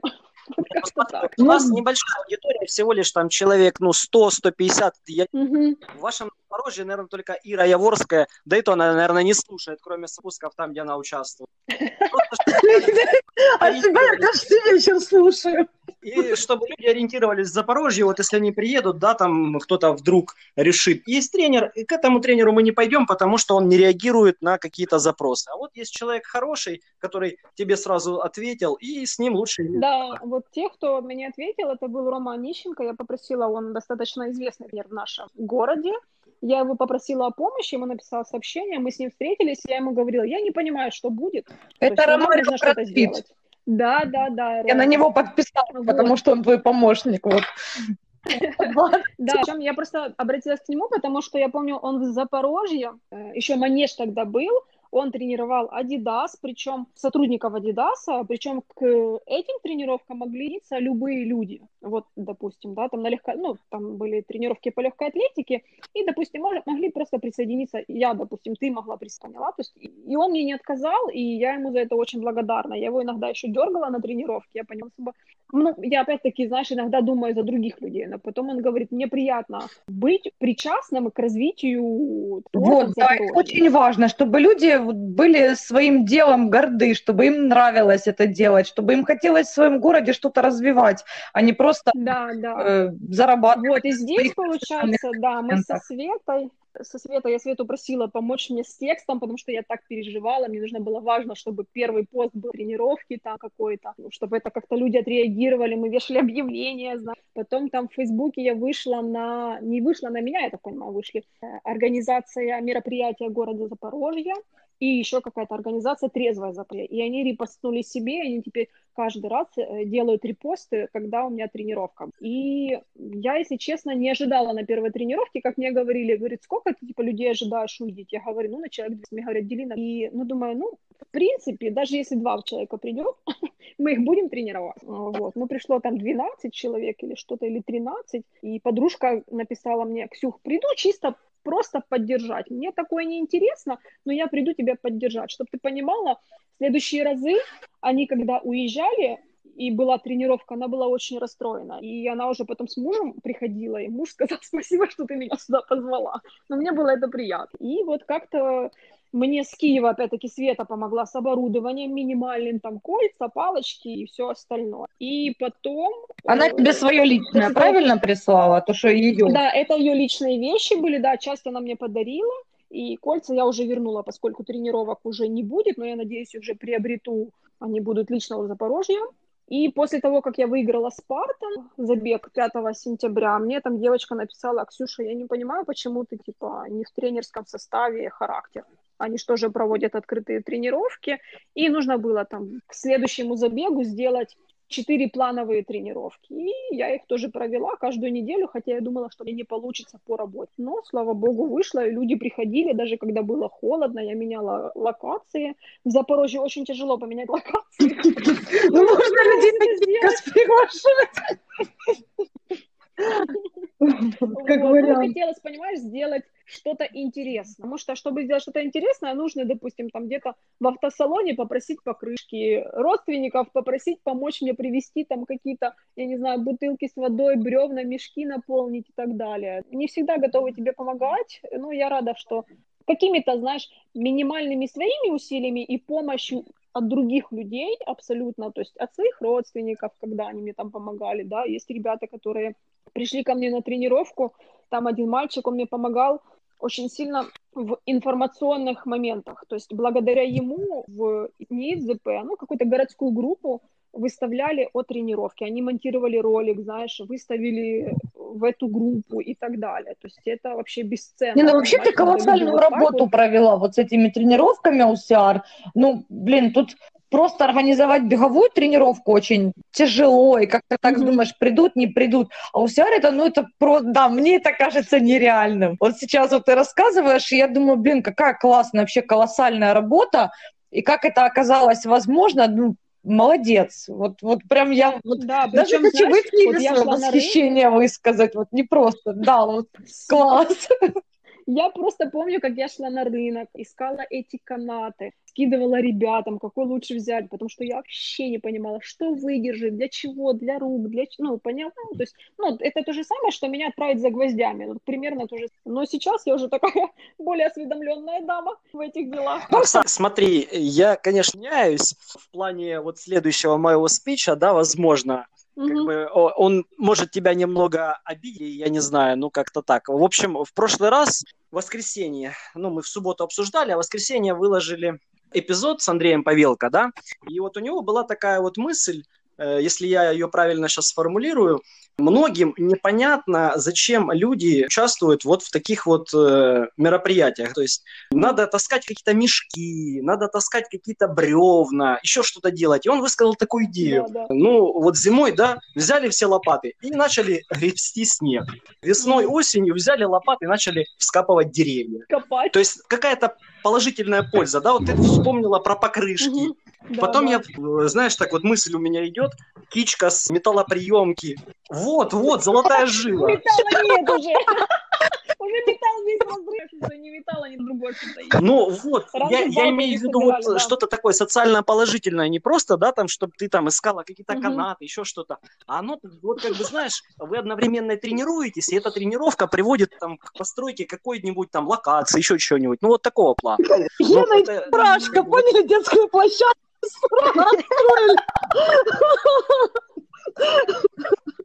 Собираемся на тренировку, тренируемся, а потом незаметно выдаем лопаты, незаметно высаживаем деревья или там, или едем черешню собирать незаметно в этот Мелитополь. Тренировка Мелитополя. Ребята, это теперь испытание ящик черешни. Что, надо зарабатывать. 10 килограмм насобираете, килограмм заберете домой. А главное, чтобы потом поноса не было черешни.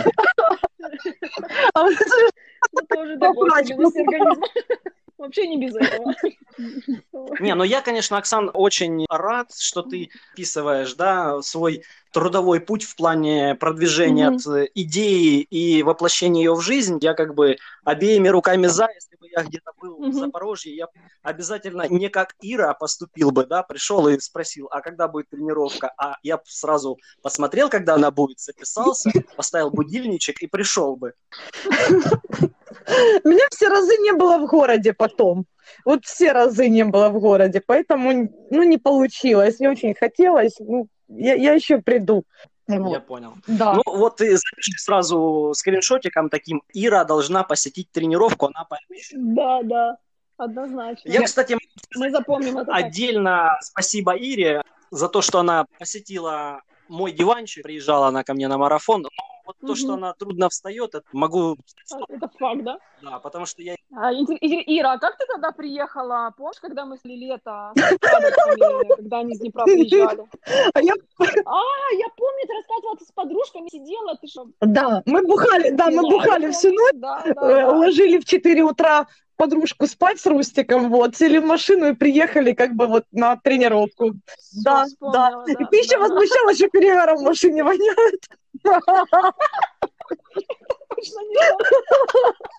И Рустам очень переживал, говорит, блин, сейчас Ксюха в машину сядет, а у нас тут перегаром воняет, ей не понравится. Ну ты садишься, что это у вас такое? Да, как бы я могу встать, если не ложилась. Потому что есть что вспомнить. По поводу, кстати, Оксана, у нас тут тоже вопрос есть в подкасте, постоянный, как бы наша рубрика «Алкоголь». Употребляешь, не употребляешь? Как, какие у тебя отношения? Я употребляю алкоголь. И, ну, как тебе сказать? Так и скажи. Если я понимаю, что у меня есть тренировка, да, там, либо завтра, либо подготовка там, к какому-то старту, я буду не пить. Если мне хочется, допустим, там, или с друзьями, в компании, то есть я нормально, то есть могу выпить там вино, после забега мы празднуем алкоголем, это нормально. Для меня, а что предпочитаешь? Вот такого, что вот я не пью. Я люблю вино сухое, виски можно выпить, но чаще вино. То есть, ну, я пью, в принципе, непривередливая в плане там алкоголя, да, водку только не пью, наверное. А, и пиво. Пиво вообще, вообще под запретом. Остальное могу выпить как-то. Ну, пиво вообще не пью. Зря сказала про пиво, поэтому мы тебя вычеркиваем. Откуда вычеркиваем? Андрей, чтобы ты понимала, вообще, сколько ты уже? 1,5 года не пьешь? Не 1,5. С августа месяца того года. 400 с чем-то дней. 400 с чем-то дней. Вот. Считает человек, ему не хватает этого, что если человек дни считает, мне сейчас минуты еще. Так он сейчас посмотрит в календарик. Ты знаешь, сколько у него календариков там по дому? Всяких дней бегать, дней... Там повод, понимаешь, так забей. Алкоголь, сигареты, так тут я сахар не ем. Ага, жареная картошка, блин, еще 3 дня переживать. Кстати, Оксана, ты вспомнила про сахар, ты его употребляешь или нет? На данный момент, вот 4-го... декабря будет месяц, как я не ем продукты, содержащие сахар и муку. Ага, с меня так поржали, а с тебя так нет, да? Сама считаешь. Ну, у меня вынужденная мера, у меня лицо сыпет, да, мне надо почистить лицо. То есть тут даже не то, что я там худею, я не похудела от того, что я там его не ем, но лицо чище стало, мне это приятно. А вообще, что у тебя по питанию? Любишь? По питанию я не ППшник. То есть я могу есть, я могу и прийти с работы наесться жареной картошки в 10 вечера. Ой, я тоже люблю жареную картошку. Я, ну, с селедкой. Нет, я не такой, на работе думаю, что я ем одну гречку, потому что я приношу на работу на обед гречку. Я обожаю гречку, понимаешь? То есть, ну, макароны я не ем, рис, я к нему равнодушна. Булгур, ну, не часто его варю. То есть гречка для меня, она быстро варится, и я ее обожаю просто. И они думают, что я только вот я маленький судочек гречки, и все. Но на самом деле, то есть у меня в рационе, ну, я не считаю калорий, не взвешиваю еду и так далее. То есть сказать, что я ППшник... А овсяночка, крупа нет? Не зашла тебе? Вот в последнее время, я, кстати, вчера на работе обсуждала, что я обычно утром завтракала всегда овсянкой, там, с орехами, с яблоком. Не-не-не. Сейчас крупа, вот уже где-то... Крупа. Овсяная крупа. Это я просто фанат овсяной крупы, и она как бы тоже медленный углевод, как гречка. И вот есть один производитель. Ну, она ж, вот эта, которая долго... Не, на самом деле... Потому что я раньше... Недолго, просто... Я ее, ну, то есть вообще, ну, любила овсяную кашу, я ее варила. Сейчас, я не знаю, не хочется, точно так же, как и молочку. Я вот буквально еще полгода назад я не представляла ни дня без творога или кефира. Вообще сейчас, вот я только думаю, я посмотрю на него и понимаю, что я не хочу ни йогурт, ни кефир, ни творог. Максимум, что я могу еще съесть, это вот как-то у меня питание немножко поменялось. Вот. А что насчет мяса? Какие-то вкусовые. Мясо отлично. Мясо хорошо, мясо, давай. Вообще, все прекрасно. С ним я на ты. Мясо, рыбу не люблю, ну как, я люблю ее, но я не фанат, знаешь, вот рыбы на мангале, либо жареной, либо в духовке, а вот такой вот какой-то соленой я... Это все из-за пива. Это было бы пиво, была бы соленая рыба. А потому что я не пью пиво, да? Там где пиво, там и рыба. У меня пиво в холодильнике уже 2 недели лежит банка, а я ж типа как пью теперь, вот, и вот никак не могу... Типа теперь можно... Да не, ну у меня было время... Это я так перед Спартаном, поняла? Перед забегом тоже, думаю, так. А там было так холодно, я ж уже выступила. Ждали награждения других ребят, и я 2 глинтвейна так отлично вообще в меня вошли. Ну, они ж согревающие, прям, сладенькие, прям вкусненькие. Да, ну, конечно, да. Вообще питание меняется как-нибудь от интенсивности тренировок или нет? Как ты ощущаешь? Нет, вообще нет. Ничего не меняется? Нет. Наверное, тренировки всегда с одинаковой интенсивностью. Да, я просто знаю, что я много ем. Я понимаю, что нужно сокращать порции. Ты много ешь, и при этом выглядишь очень офигенно. Спасибо. Это просто удачное фото и умение хорошо одеваться, чтобы скрыть. Ой, да. И там такой маленький секретик. Скромность, да, Оксана, скромность. Вообще. Да, спасибо большое. Для этого нужно много бегать. Оксан, давай вернемся теперь к твоим беговым побегушкам, да? В чем ты там начинала бегать и сколько пар обуви на данный момент у тебя сейчас? Так, бегать я начинала, кстати, у меня были беговые кроссовки. Начала бегать в беговых кроссовках. Ну если не вспоминать все бабушкины варианты, когда давай я бегала. Вспоминаем именно вот когда ты вот первый раз осознанно вышла на пробежку. Осознанно на пробежку это были беговые кроссовки Nike. И с тех пор они у тебя выброшены, хранятся как у Иры в музее уже 10 лет. Что ты с ними сделала? Нет, я выбросила эти кроссовки в Буковеле на забеге. Я понимала, что они уже такие были старенькие, что им уже там, допустим, они еще 3 старта выжили. И потом я понимала, они уже отклеивались, то есть уже не было смысла там прошивать, подклеивать. И я понимала, что я сейчас пройду старт, и я оставлю, и я их оставила. Ты какие кроссовки покупаешь на OCR старты и на беговые сейчас? Разные кроссовки на старты, на OCR? Разные, однозначно. Раньше были одни кроссовки, да, то сейчас, то есть есть у меня уже, слава богу, мне в том году сделали подарок. В этом году мне сделали подарок. Кроссовки I know подарили специально для OCR. До этого я покупала себе Reebok трейловые, но они меня очень сильно подводят на рампе, потому что бегать не буду. Почему они тебя подводят? Там сильно крупные шипы, и на рампу очень тяжело в них забежать. То есть я знаю, что большинство бегунов именно из-за этого или на рампу. У меня был опыт, мы в том году, в 19-м году в марте была гонка нации зимняя, нас стартовало в элите 12 девочек, финишировало всего 2 из-за того, что мы все просто застряли на предпоследнем препятствии, это была рампа. Мы просто встретились все девочки, 2 забежало, а у тебя как? Либо ты срезаешь, если ты срезаешь браслет, ты не претендуешь на призы, если ты срезаешь 2 браслет, у тебя нет даже финишной медали, это условия элиты. Вот, и я минут 20 потратила на то, чтобы вот забежать на эту рампу, и я на нее так и не забежала. И я срезала браслет, и у меня потом не хватило времени пройти финишный рукоход, и в итоге у меня до сих пор реванш с зимней Буковелью, он не состоялся в марте, потому что был карантин. И вот из-за кроссовок мне говорят, что, наверное, из-за кроссовок. Вспоминать, как я в Беларуси, там было 2 рампы, я тоже на них не забегала. Вот. Беларусь, ты имеешь в виду Бизон Рейс, которая... Да, Бизон Рейс. Да, и это твой любимый старт, да?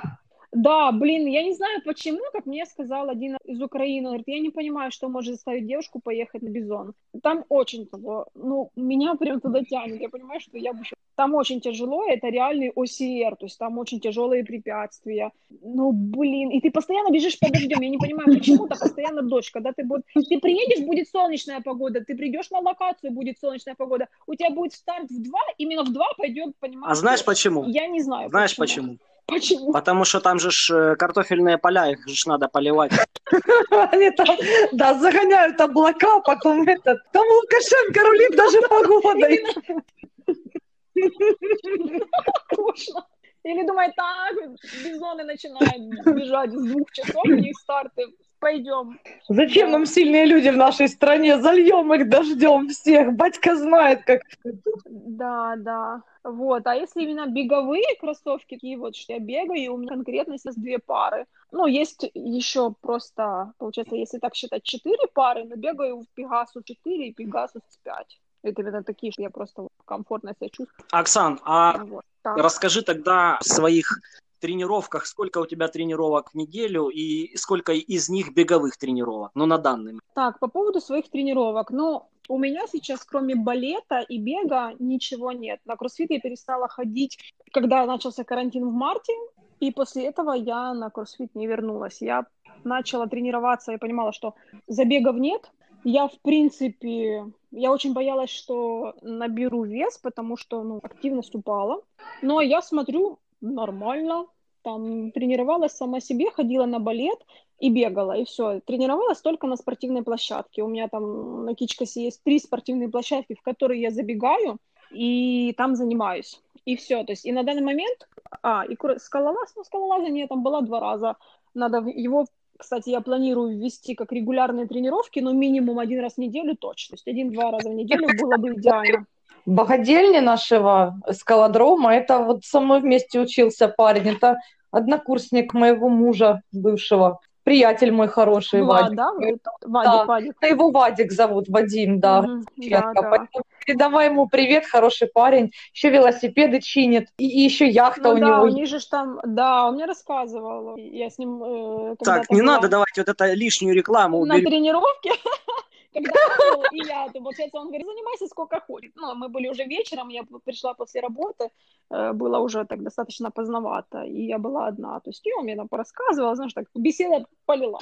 И остался, получается, балет я, наверное, вот не хочу от него отказываться, это для меня, знаешь, вот как медитация, для меня это вот что-то особенное. Туда я прихожу, просто отключаю голову. То есть это, во-первых, и для меня осанка, спина, и хоть какая-то грациозность, и бег. То есть на данный момент вот я не считаю, очень много зависит от моего графика работы, поскольку у меня график плавающий, я то там с самого утра работаю, то с 11 и так далее, то есть, ну, бывает так. И поэтому очень много зависит от этого. Я могу, допустим, балет два раза в неделю, бег, наверное, 3 раза в неделю, если вот так вот взять общее. Если получается больше, я сделаю больше. Если балет, ты давно занимаешься? Ты, мы его так упоминаем вскользь, а вообще это тоже нагрузка. Нет, это нагрузка. На самом деле это тяжело. 2 часа отпахать на балете — это нелегко. Я им занимаюсь, по-моему, вот примерно как и бегать начала. Наверное, может быть, чуть раньше, с 16-го. Надо посмотреть в Instagram.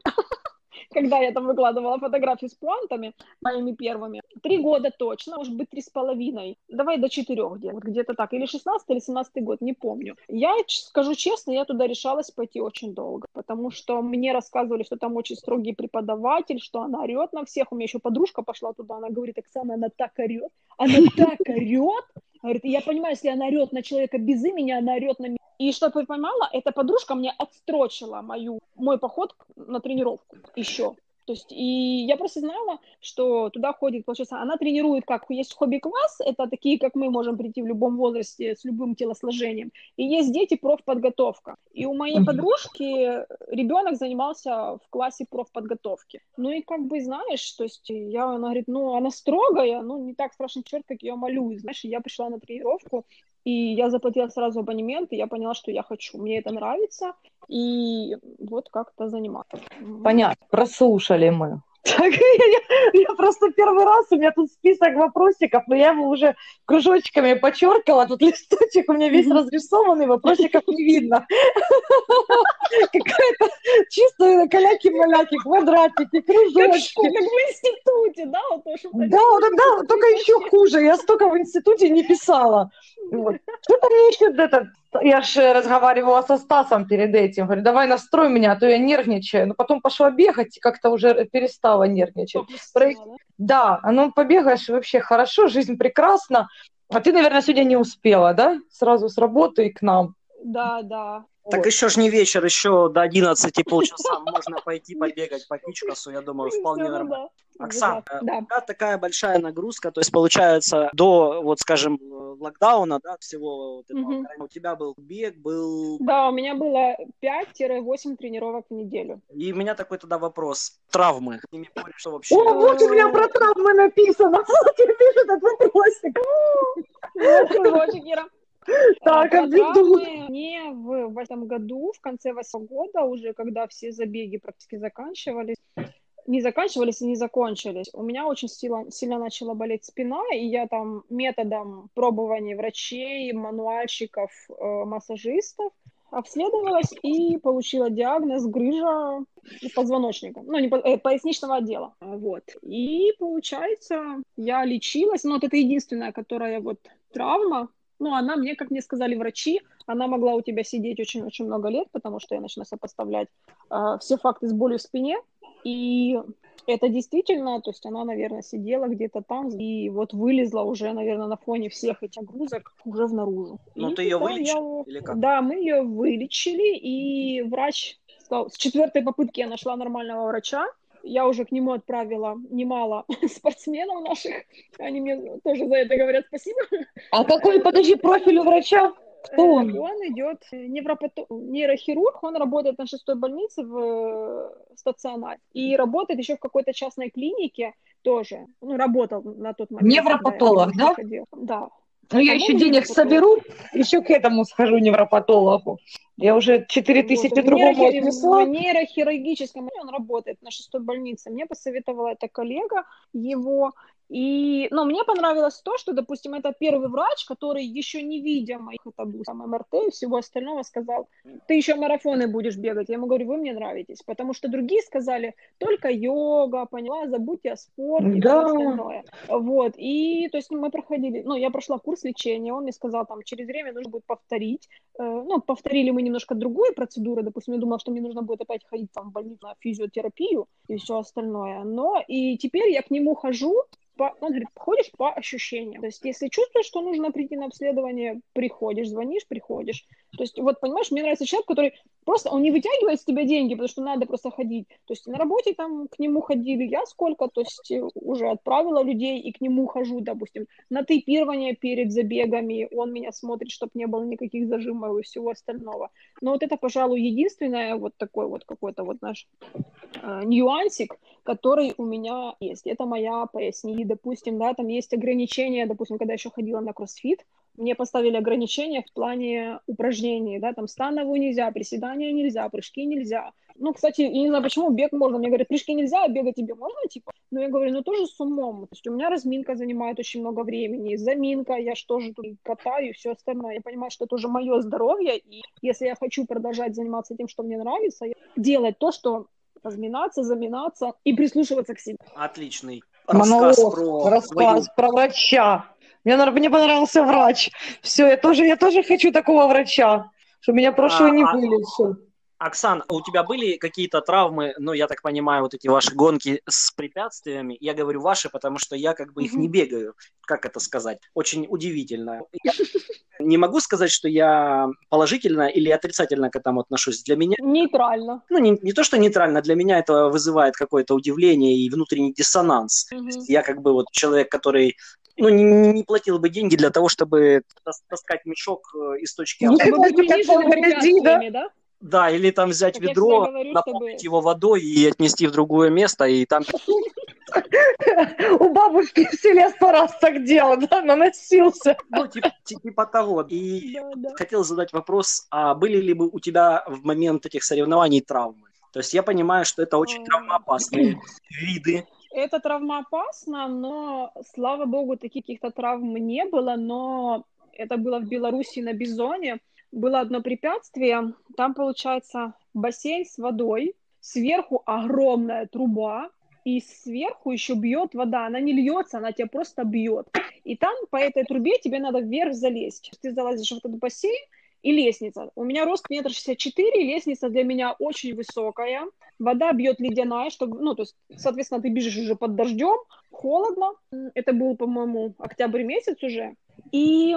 Получается, я как-то неудачно становлюсь на эту лестницу, пытаюсь карабкаться на эту лестницу, потому что она, понятное дело, не находится тебе где-то по пояс. Это все препятствие, тебе нужно до нее еще долезть и залезть, скарабкаться на эту лестницу. Я очень сильно ударяюсь ногой, как раз вот эта вот надкосника, вот эта косточка называется, ну, где надкосницы, и получается вот это вот очень сильно ударяюсь ногой, и она у меня сразу воспаляется, и очень больно бежать. Опухает.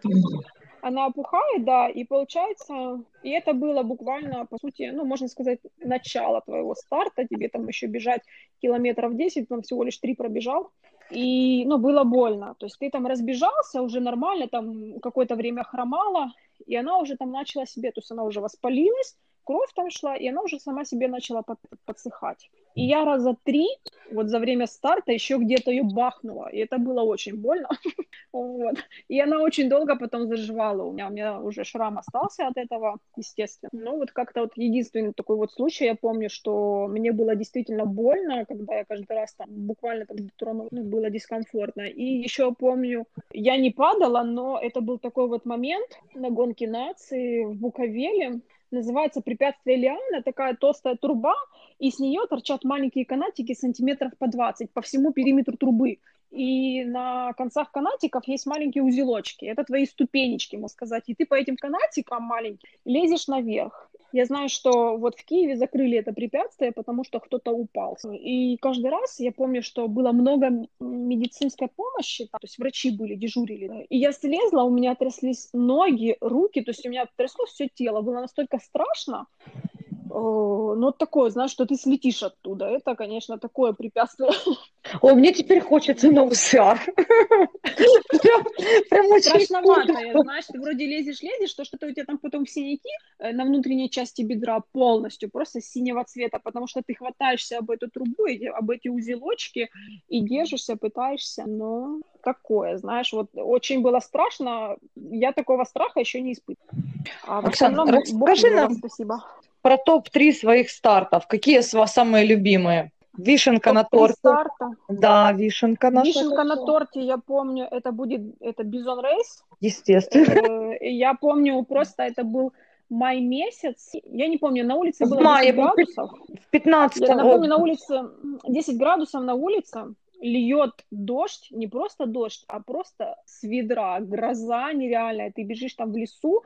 Я знаю, что некоторые ребята сходили с дистанции, потому что это просто бёрпи челлендж. Потому что ты просто физически не можешь ничего пройти, а просто херячить на 47 препятствий там, или на сколько-то, ну, каждая бёрпи, ну, не каждому, то есть, понимаешь, надоест. Но мне повезло, что мы стартанули под каким-то мелким дождем, и я прибежала уже на финишную прямую, когда был просто уже там с ведра лило, понимаешь? То есть, бёрпи я делала, у меня было 470 бёрпи за дистанцию. Ну, на рампу это ты не пыталась, да? Ну да, там просто не было смысла. Это уже как труба, это было препятствие с водой, рампа.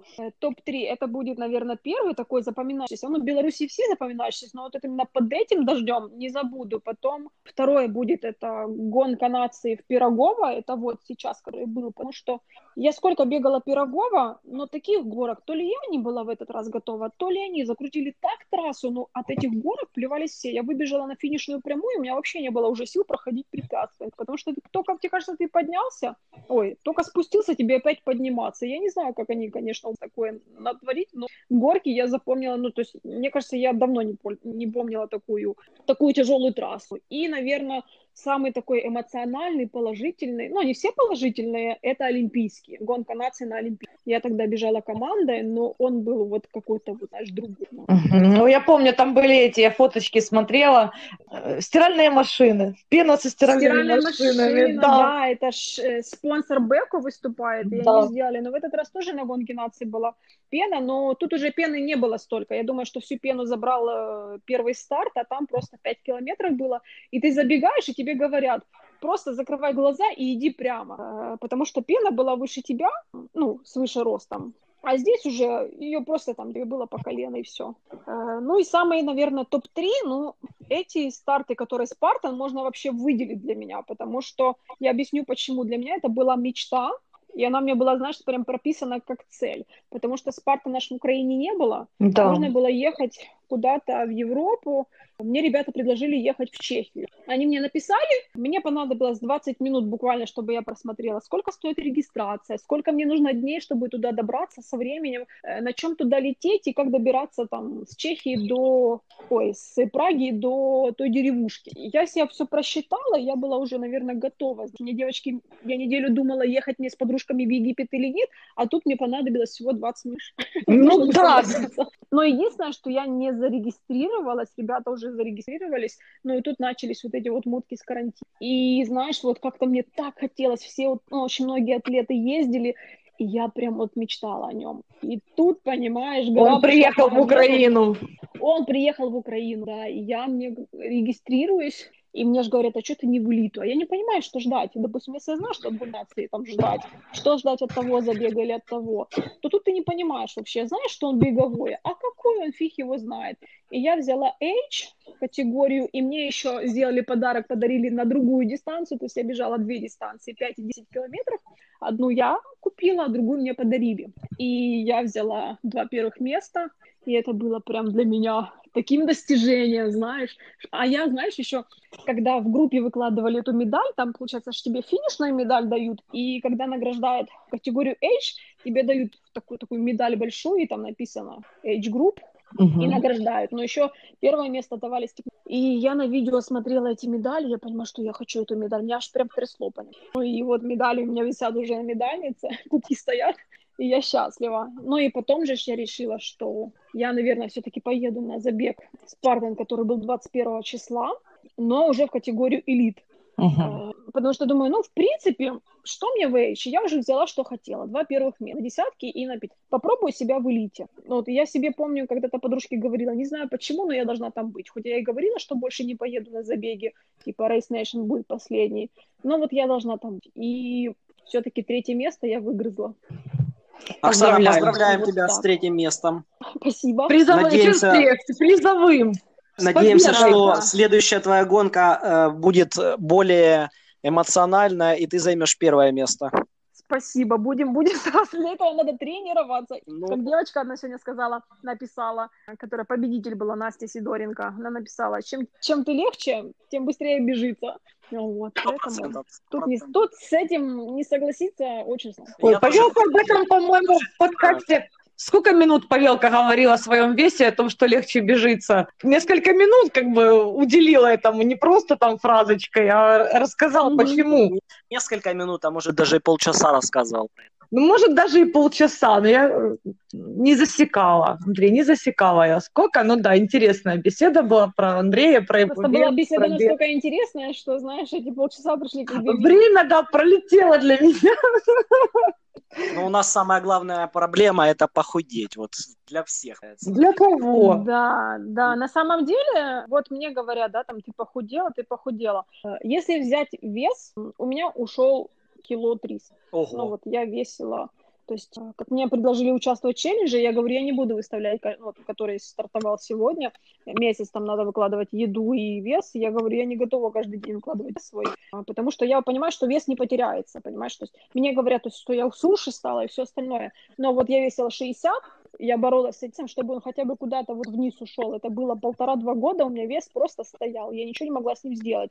И какие физнагрузки уже тебя не меняли. Ты не пробовала наркотики, Оксана? Просто, серьезно, как бы метамфетамины вообще решают эту проблему, ну, за месяц. Вот ты просто не знала, куда. И сейчас, понимаешь, у меня 58 и 58,5, и как-то вот.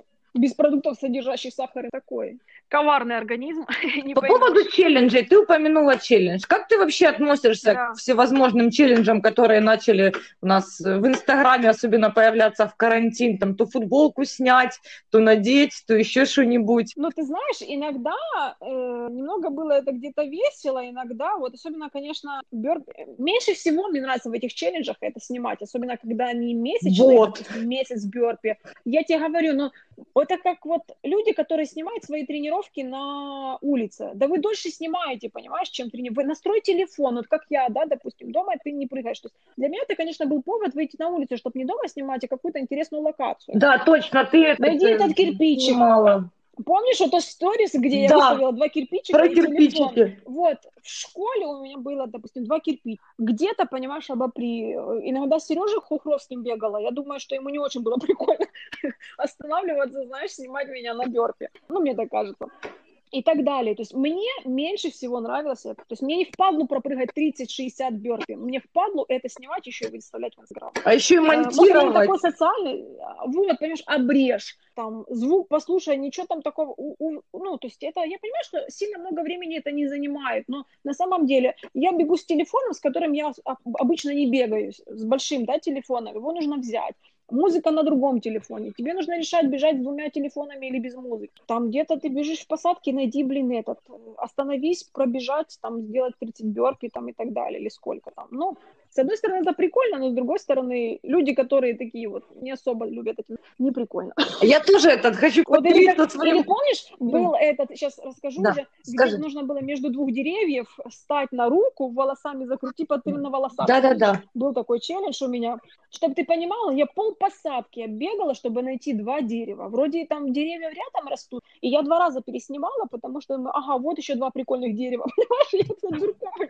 Нашла 2 дерева, так, 2 кирпичика. Надо найти еще 2 кирпичика. Где их найти, я его знаю. Со штативом надо бегать. Я уже, кстати, думала о том, чтобы приобрести какой-то такой ручной штатив, чтобы иногда, понимаешь, иногда мне, конечно, тоже хочется снять какое-то видео, но я понимаю, что пока я тут поставлю телефон, настрою, как, чтобы меня видно было, думаю, так короче, сама пролазила и пошла. Как-то у меня в первую очередь... Лень снимать, это все... Лень снимать, да. Я попыталась участвовать в челлендже, который был, сейчас скажу, приседать надо, разные упражнения на ягодицы делать.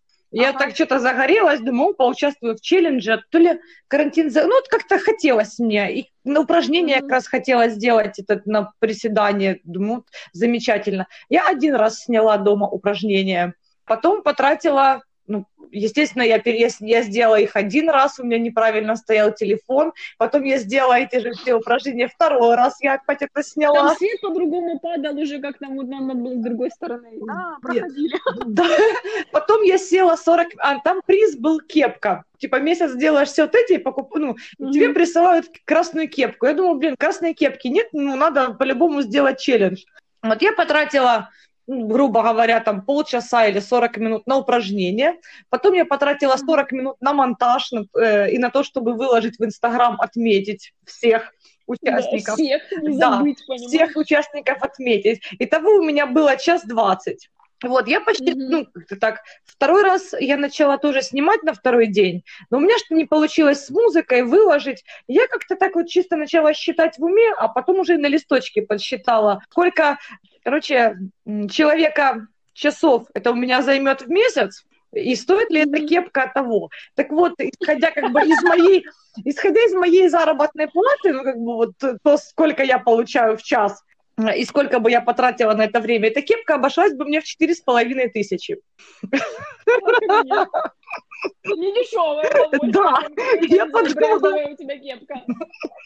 Ну вот если бы я тоже по 40 минут снимала и по 40, я думаю, что потом бы там с третьего раза быстрее получилось бы. Но вот что-то я так думаю, блин, нифига себе, если по час 20 тратить ежедневно там, и что-то еще, вот еще какое-то время, там больше, чем час 20 у меня ушел в первый день. Ну нет, эта кепка того не стоит, бы нет.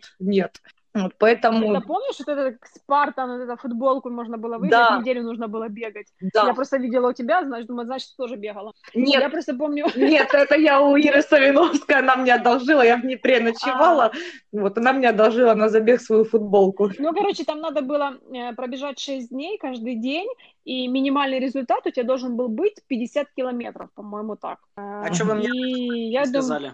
Что-что? Что вы мне про это не сказали? Ну, я не знаю. Я выкладывала в сторис, что участвую, бегу за футболку, можно было так сказать. И я уже... Это уже было столько челленджей пройдено до этого. И мне кто-то пишет из атлетов, ну, я еще с ними лично не была знакома, с каким-то парнем, и он мне говорит, слушай, я за твои челленджи переживаю больше, чем за свою личную жизнь. Это было очень смешно.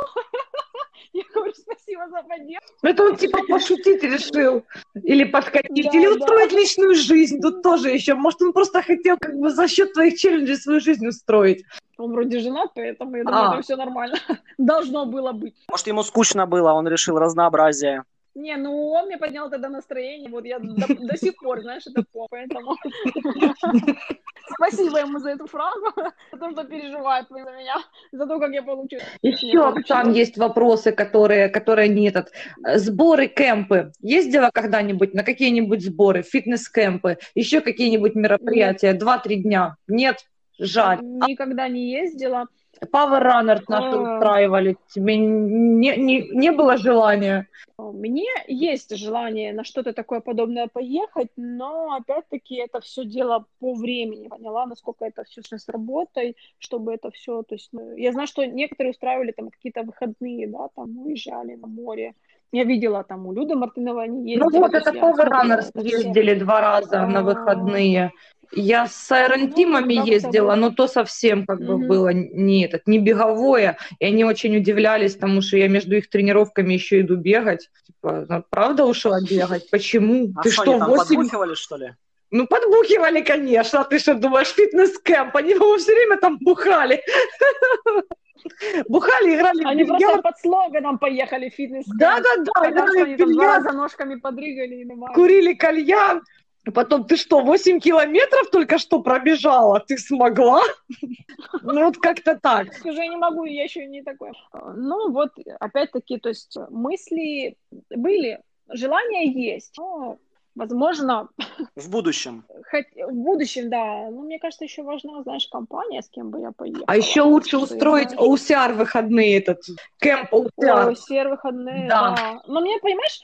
Я знала, что вот, допустим, да, в Буковеле ребята едут, там, они едут там, на 4 дня, на 3 дня, кто на неделю, там, они потом после финиша остаются, идут гуляют, а я, понимаешь, в поезд, потому что надо до Запорожья доехать, буду Киева, понимаешь, 10 часов, а до Запорожья сутки. И они так классно, понимаешь, празднуют, гуляют. Мне бы так хотелось. Так, чтобы, знаешь, приехать за день до старта и уехать уже там же погулять с ребятами. Все, давай. Пока. Все, спасибо за интервью. Да, блин, я так рада, что я тебе предложила. Так интересно. Ну, лично я получила большое удовольствие. Вот. Я пошла. Спасибо большое. Все, взаимное спасибо. Давай, пока, Андрюша. Ну, видишь, я же даже не сопротивлялась, я же сразу согласилась. Да, и не морозилась потом. Меня пригласили, я согласилась, а потом еще долго морозилась. Вот. Я в тебе была уверена. Ладно, все, давайте. У меня спокойной ночи. Все, спокойной ночи. Все, пока.